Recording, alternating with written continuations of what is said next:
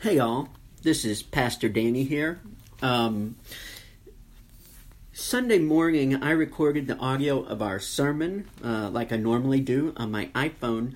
And uh, Sunday morning, I, I wanted to move around a little bit more. And so I, uh, I put my phone in my pocket uh, to try and uh, record the audio as I moved around. And um, turns out that was a terrible idea. Um, I uh, tried to listen to a little bit of it later, and there was so much rustling and uh, and popping, and, um, and it was just uh, just very distracting. And so um, and so that audio wasn't very usable. But I did want to have something uh, for those of you that weren't able to make it to church uh, on Sunday morning. And so this is going to be the sort of Monday morning. Um, sitting uh, at the at the table with my cup of coffee, devotional version of uh, of Sunday morning sermon. Um, so uh, I'm sorry it's not the full treatment, um, but uh, but I wanted to give you something. So here you go, uh, the devotional remix. Our scripture reading this morning comes from Exodus, uh, the 32nd chapter, verses 1 through 14. Hear now the word of our Lord. When the people saw that Moses was so long in coming down from the mountain, they gathered around Aaron and said, Come, make us gods who will go before us. As for this fellow Moses who brought us up out of Egypt, we don't know what has happened to him. Aaron answered them, Take off the gold earrings that your wives, your sons, and your daughters are wearing and bring them to me. So all the people took off their earrings and brought them to Aaron. He took what they handed him and made it into an idol cast in the shape of a calf, fashioning it with the tool. Then they said, These are your gods, O Israel, who brought you up out of Egypt. When Aaron saw this, he built an altar in front of the calf and announced, Tomorrow there will be a festival to the Lord. So the next day the people rose early and sacrificed burnt offerings and presented fellowship offerings. Afterward they sat down to eat and drink and got up to indulge in revelry. Then the Lord said to Moses, Go down because your people whom you brought up out of Egypt have become corrupt. They have been quick to turn away from what I commanded them and have made themselves an idol cast in the shape of a calf. They have bowed down to it and sacrificed to it, and have said, These are your gods, O Israel, who brought you up out of Egypt. I have seen these people, the Lord said to Moses, and they are a stiff necked people. Now leave me alone so that my anger may burn against them, and that I may destroy them. Then I will make you into a great nation. But Moses sought the favor of the Lord his God. O Lord, he said, why should your anger burn against your people, whom you brought up out of Egypt with great power and a mighty hand? Why should the Egyptians say it was with evil intent that he brought them out to kill them in the mountains and to wipe them off the face of the earth? Turn from your fierce anger, relent, and do not bring disaster on your people. Remember your servants, Abraham, Isaac, and Israel, to whom you swore by your own self, I will make your descendants as numerous as the stars in the sky, and I will give your descendants all this land I promised them, and it will be their inheritance forever. Then the Lord relented and did not bring on his people the disaster he had threatened. This is the word of the Lord. May it find its way into our hearts and lives this morning by the power of His Holy Spirit. Amen. So, uh, what you missed on Sunday morning was your pastor in a uh, sort of a Bob the Builder get up with the whole uh, yellow uh, construction worker hat and a hammer and uh, we actually had a, uh, a, a, giant golden cap set up. It was made out of cardboard and uh, and covered with uh, with um, gold paper. And uh, and I showed the congregation um, using this passage um, how to build your own idol. And uh, obviously, I can't give you that visual right now. But uh, when you look at this passage, you do see the steps that the Israelites took to build their own idol. And they're the same steps that I believe we take in our own lives uh, to, um, to engage in idolatry. And the first step is it begins with panic. The people uh, panicked. They they freaked out. They didn't know what to do. You see, Moses had been up on Mount Sinai for 40 days. Moses was 80 years old at the time. And the people, um, not knowing when Moses was going uh, to come down, um, not knowing how long he was supposed to be gone, started to panic. They started to worry that uh, that Moses wasn't coming back, that Moses had died, and um, for the people, uh, for the Hebrews, Moses was their sole connection to God. See, God would speak to Moses on the mountain, and Moses would come down and speak to the people. And so, because they thought they had lost Moses, they thought they had lost their connection with God. And so the people panicked. Um, they didn't know what to do. They thought God was gone, and here they were in the wilderness. And so they go to Aaron and they ask Aaron to make them a new God. And uh, they say, Give us a God who will go before us. In other words, give us a, a physical God that we can see.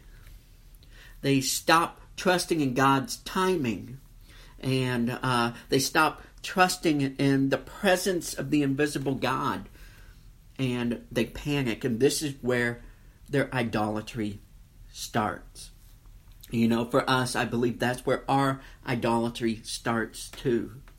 It's when we start to be afraid, when we start to doubt God's presence, when we start to think God has has has moved on. Uh, the panic sets in, and that's that's uh, the root of idolatry. And so the second step they take to uh, building their idol is they um, lay a foundation of confusion and forgetfulness. You see, um, in this passage, the uh, the Hebrew people come up to Aaron and they say in uh, in verse one, they say, "Come, make us gods who will go before us." And as for this fellow Moses who brought us up out of Egypt, we don't know what has happened to him. So, did you catch that? They say this fellow Moses who has brought us up out of Egypt. This fellow Moses who brought us up out of Egypt. You see, they've taken they've taken God's role in their story and they put Moses in God's place. You see, God was the one that delivered them from Egypt. God was the one who, with a mighty hand and an outstretched arm, led them across a parted sea. God was the one who was providing for them in the wilderness. God was the one that gave them the law on Mount Sinai. This was all God's work. And in their their their panic, they become confused and they forget what God has done for them. Right? And so they've taken God out of their story and they've replaced God with a man, Moses. You know, you and I do the same thing. When we become panicked, uh, we, we, start, we start to become confused and we start to forget what God has done for us. And we write God out of our stories. And this is where idolatry starts with us. Right? We start to say, we start to replace God with, with, with human beings. Like our pastor Oh, my pastor did this for me. My pastor w- was here when I needed him. We can replace God with politicians and celebrities. But most often, we replace God in our narrative with ourselves. And we keep saying it and saying it and saying it until we're so confused and forgetful that we believe it. And so then we're ready for step three. And step three, building an idol, is probably the most crucial. This step is to compromise. You see, the people come to Aaron and they say, Build us an idol, make us a God who will go before us. And Aaron says, Sure. Aaron compromises. Now, I think there's a there's a couple reasons why we compromise. There's a couple things, a couple lies we tell ourselves that help us to compromise. And the first one is we tell ourselves we have no choice. We have no choice. In Aaron's case, you know, he was probably telling himself, "Hey, these people, uh, if if I don't do what they tell me to do, they're going to kill me. They'll probably kill me, and then they'll build an idol anyway. I really have no choice." Of course, that's not true.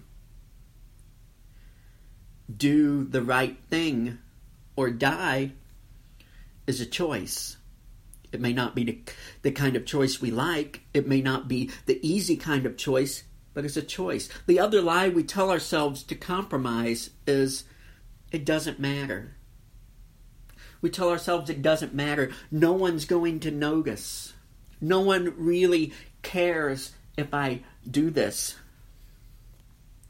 No, if I skim a little off the top, no one will see that it's missing. It doesn't really matter. And then the uh, the final lie I think we tell ourselves in order to compromise is, "I'll fix it later." I'll fix it later. You know, uh, I'll take a little money out of the pot. I'll take a cookie out of the cookie jar, but later I'm going to come back and I'm going to put it back. You know, I'll make this compromise right now, but later, when I'm in a stronger position, I'll make it right. And you know the story. Later never comes. I'll bet that Aaron, in his heart of hearts, really, really believed that Moses was going to come back down from that mountain. And when Moses came back down from that mountain, you know, he was going to convince the people that that uh, that the Lord was God all this time, that they were going to turn away from their idolatry, and everything was going to be made right again. And so he was able to compromise by telling himself, you know, I'll just I'll fix it later. Like me, you were probably uh, reading and watching with horror this week as we uh, learned about um, about Harvey Weinstein and uh, and how this rich mogul in Hollywood was able to victimize woman after woman after woman after woman for 20 almost 30 years. He was able to do it. He was able to perpetrate this evil because of all the compromises the people around him were willing to make. They had somehow convinced themselves that they had no choice, that, that their decisions really didn't matter, that it would all be fixed later, and so they compromised. They became enablers. They became part of a corrupt system that allowed evil to happen. And yeah, it happens in Hollywood, but it also happens in our own workplace it also happens in our own homes. It also happens in our own hearts. So once we've compromised, step four becomes really easy for us. And step four of building your own idol is realigning your values realigning your values, taking your values that were once right side up and turning them upside down. You see, when the people fashioned an idol out of gold and into a calf, they were saying something. A calf in the ancient world was a symbol of power and violence and domination and gold was a symbol of status and wealth then as it is today. And so they were expressing values that were antithetical to, to what God had taught them and what God had instilled in them. They were they were now parading the values of power, wealth, and violence. And you and I can be just as guilty in our lives of cherishing the wrong values, of choosing the wrong symbols to submit ourselves to. Think of our allegiance to our political parties. Think of our allegiance to our hobbies. Think of our allegiance to charismatic leaders. Think of our allegiance to our homes and our sense of security. Think of our allegiance to the almighty dollar. See, we are just as capable today of chasing after the wrong symbols. We are just as capable today of realigning our values. And once we've realigned our values, then step five becomes really easy for us. Step five do what you want. Uh, the, the scripture says the people engaged in revelry. And revelry means exactly what you think it means. It means if it feels good, do it. If it makes you happy, do it. If it gives you power, do it. If it makes you richer, do it. Do what you want if it makes you feel holier and superior. Do it. Hate who you want. Because at the end of the day, your idol doesn't care. At the end of the day, the cow don't care. You see, when you build an idol, you've got a God who will watch over you with silent approval no matter what you decide to do. And so that leads us to step six. Step six this idol you've created, and this is important this idol that you've created, now you call it God. You label it God. See, this is crucial this this this makes your idol challenge proof when you label it God. And and Aaron did the same thing. Uh, he uh, he declared the next day after they created the idol, he declared it a festival to the Lord, a festival to Yahweh. He named this this abomination, this idol, God. And when we do that, when we call this creation of our hands, this, this creation of our mind, when we call it God, then we make it challenge proof. If someone if someone tries to tell us that we're wrong, if someone tries to, to challenge our motives, if someone tries to tell us that, that, that, that what we're doing is unacceptable, then we can just point to the idol and say, God told me to. God told me to to hate these people. God told me to behave this way. God told me to do these things. And so now our idol is complete. See how easy it is? See how we can just go from panic to confusion and forgetfulness? See how all it takes is just just one compromise. And suddenly our values have been flipped upside down, and suddenly we've given ourselves permission to do what we want, and suddenly we've perverted the name of God. See, building your idol is the easiest thing in the world. But you know what's easier than that? Dismantling your idol. Dismantling your idol only has one step. I'm going to get to that in a second. But first, let's uh, revisit um, this passage. So I'm looking at Exodus 32, starting with verse 7, and this is when um, this is when God tells Moses what's going on down at the foot of the mountain. See, God has seen uh, the people and their idolatry, and he's upset. And this is what God says to Moses. Then the Lord said to Moses, Go down, because your people whom you brought up out of Egypt have become corrupt. They have been quick to turn away from what I commanded them, and have made themselves an idol cast in the shape of a calf. They have bowed down to it and sacrificed to it, and have said, These are your gods, O Israel, who brought you up out of Egypt.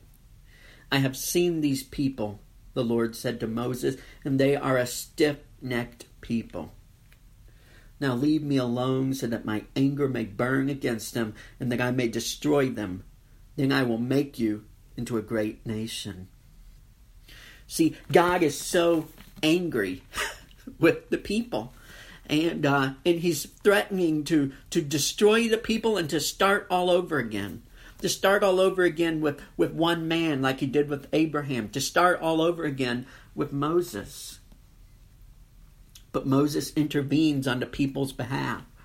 And he says, uh, verse 11, But Moses sought the favor of his God.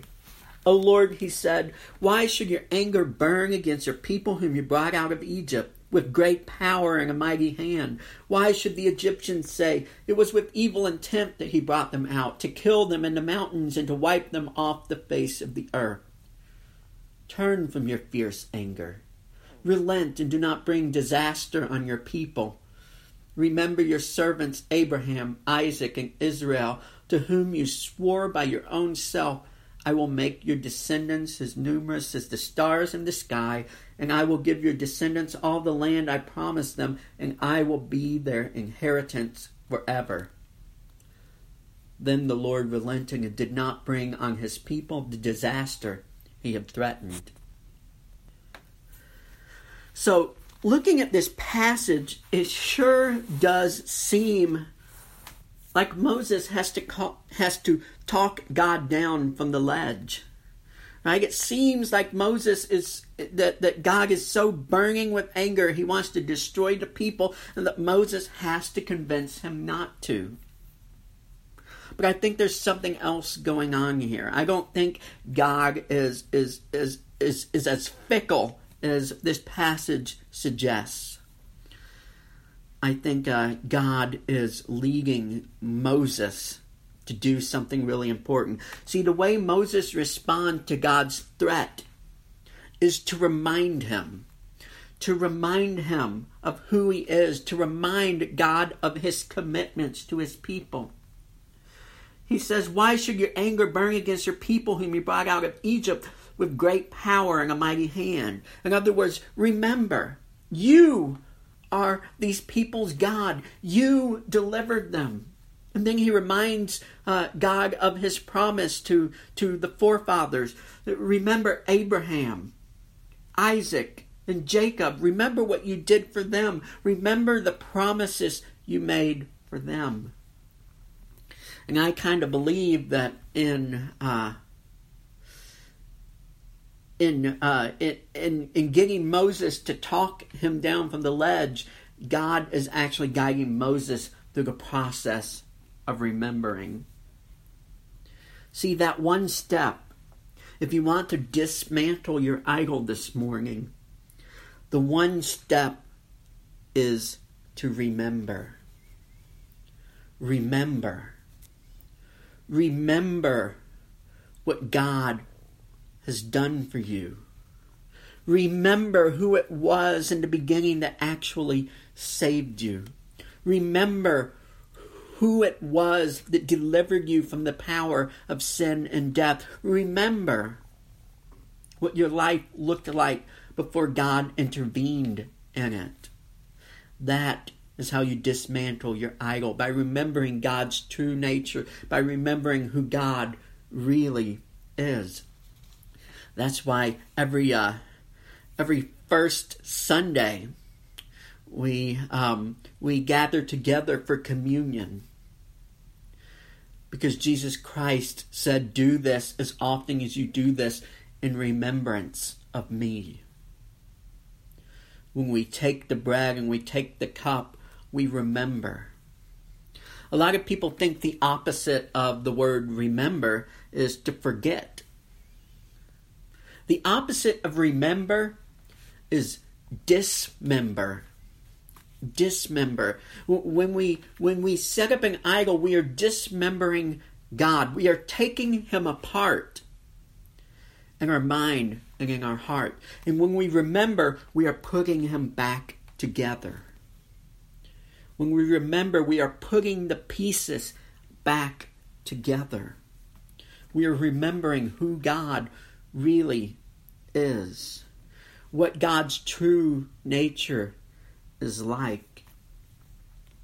There's a story of uh, one of the desert fathers. Um, these uh, these people in the uh, the third century that went out into the wilderness uh, to be alone with God, and this desert father has a group of disciples around him, and uh, the group of disciples have been to town and um, they've seen something pretty amazing, and they can't wait to tell uh, tell uh, their the, the desert father about it. And so they uh, they they they come back uh, to the wilderness and they say, oh, "Father, Father, we've seen something amazing. Uh, we've seen a man who is so miraculous he can walk on water." And the desert father says, "So." That's no big deal. That's that's no miracle. Frogs and mosquitoes walk on water all the time. And uh, so a little while later, um, the uh, disciples return to the desert father and they say, Father, Father, Father, we've seen a man who is so miraculous, so holy, that, that when he prays, when he closes his eyes, he starts to float and he levitates in the air. A man so holy he can fly. And the desert father says, That's uh, that's not impressive. That's not holy. Birds and butterflies fly all the time. Still later, the disciples return to the desert father and say, Father, Father, we have seen a man who is so amazing that uh, he can disappear in one town and uh, and instant later reappear in another town miles away. And uh, the desert father says, That's not so amazing. The devil himself can do that. That's no proof of holiness. And the desert father looks at his disciples and he says to them, A truly miraculous man is one who can remember God in all things. You see, remembering God is the true miracle in our lives. If you and I, in the fog of our lives, if you and I, when things get really complicated, when, when things get really hard for us, if we can remember who God is and what God is like, and we can hold on to that. When we are when we're faced with, with, with the opportunity to compromise, with the opportunity to realign our values, with the opportunity to just do what we want, if we can remember who God is and what God is like,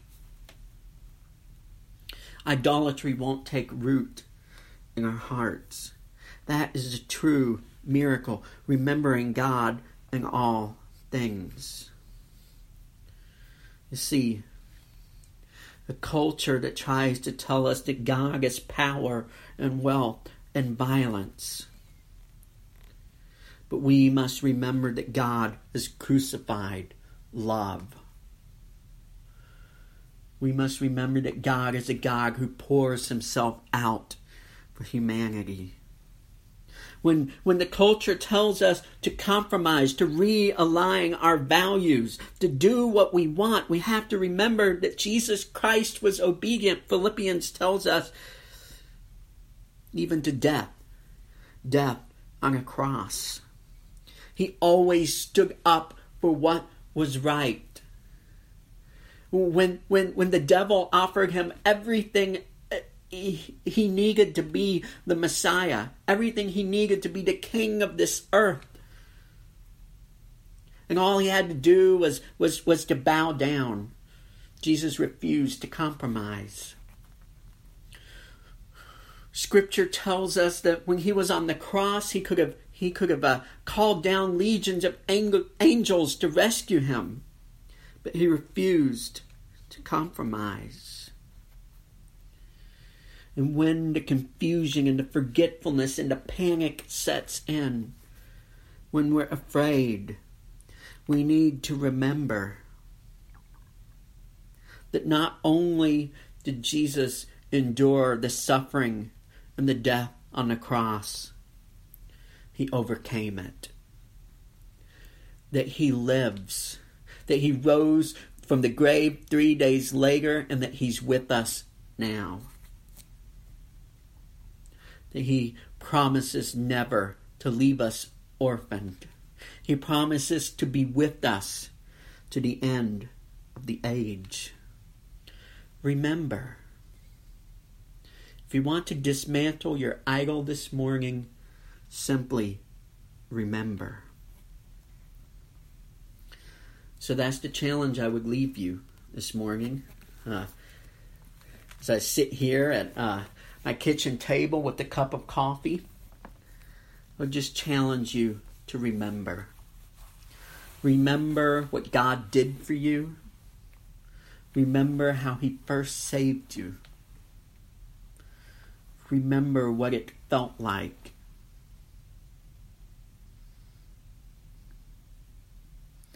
Because that same God is waiting to smash your idols this morning.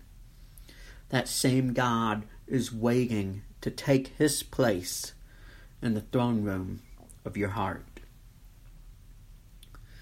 In the name of the Father, and of the Son, and of the Holy Spirit. Amen.